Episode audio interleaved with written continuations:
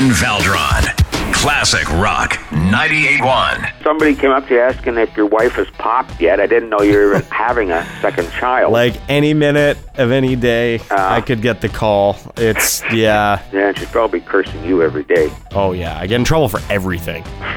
Like everything. It feels like I can't do anything right. Well, it's going to be another hot, hazy, humid weekend, so I'm sure you're at the bottom of her list. Listen to this. Today we were we had to drop the little guy off at my parents, right? So uh, she's driving me into work, and I'm like, I'm I'm hungry. I didn't make lunch. Let's grab Wendy's, okay? And I'm like, what do you want? She's like, just a junior bacon cheeseburger. So I ordered that, and then I ordered myself a combo, and she's like, why didn't I get a combo? I'm like, I asked you what you wanted for sakes.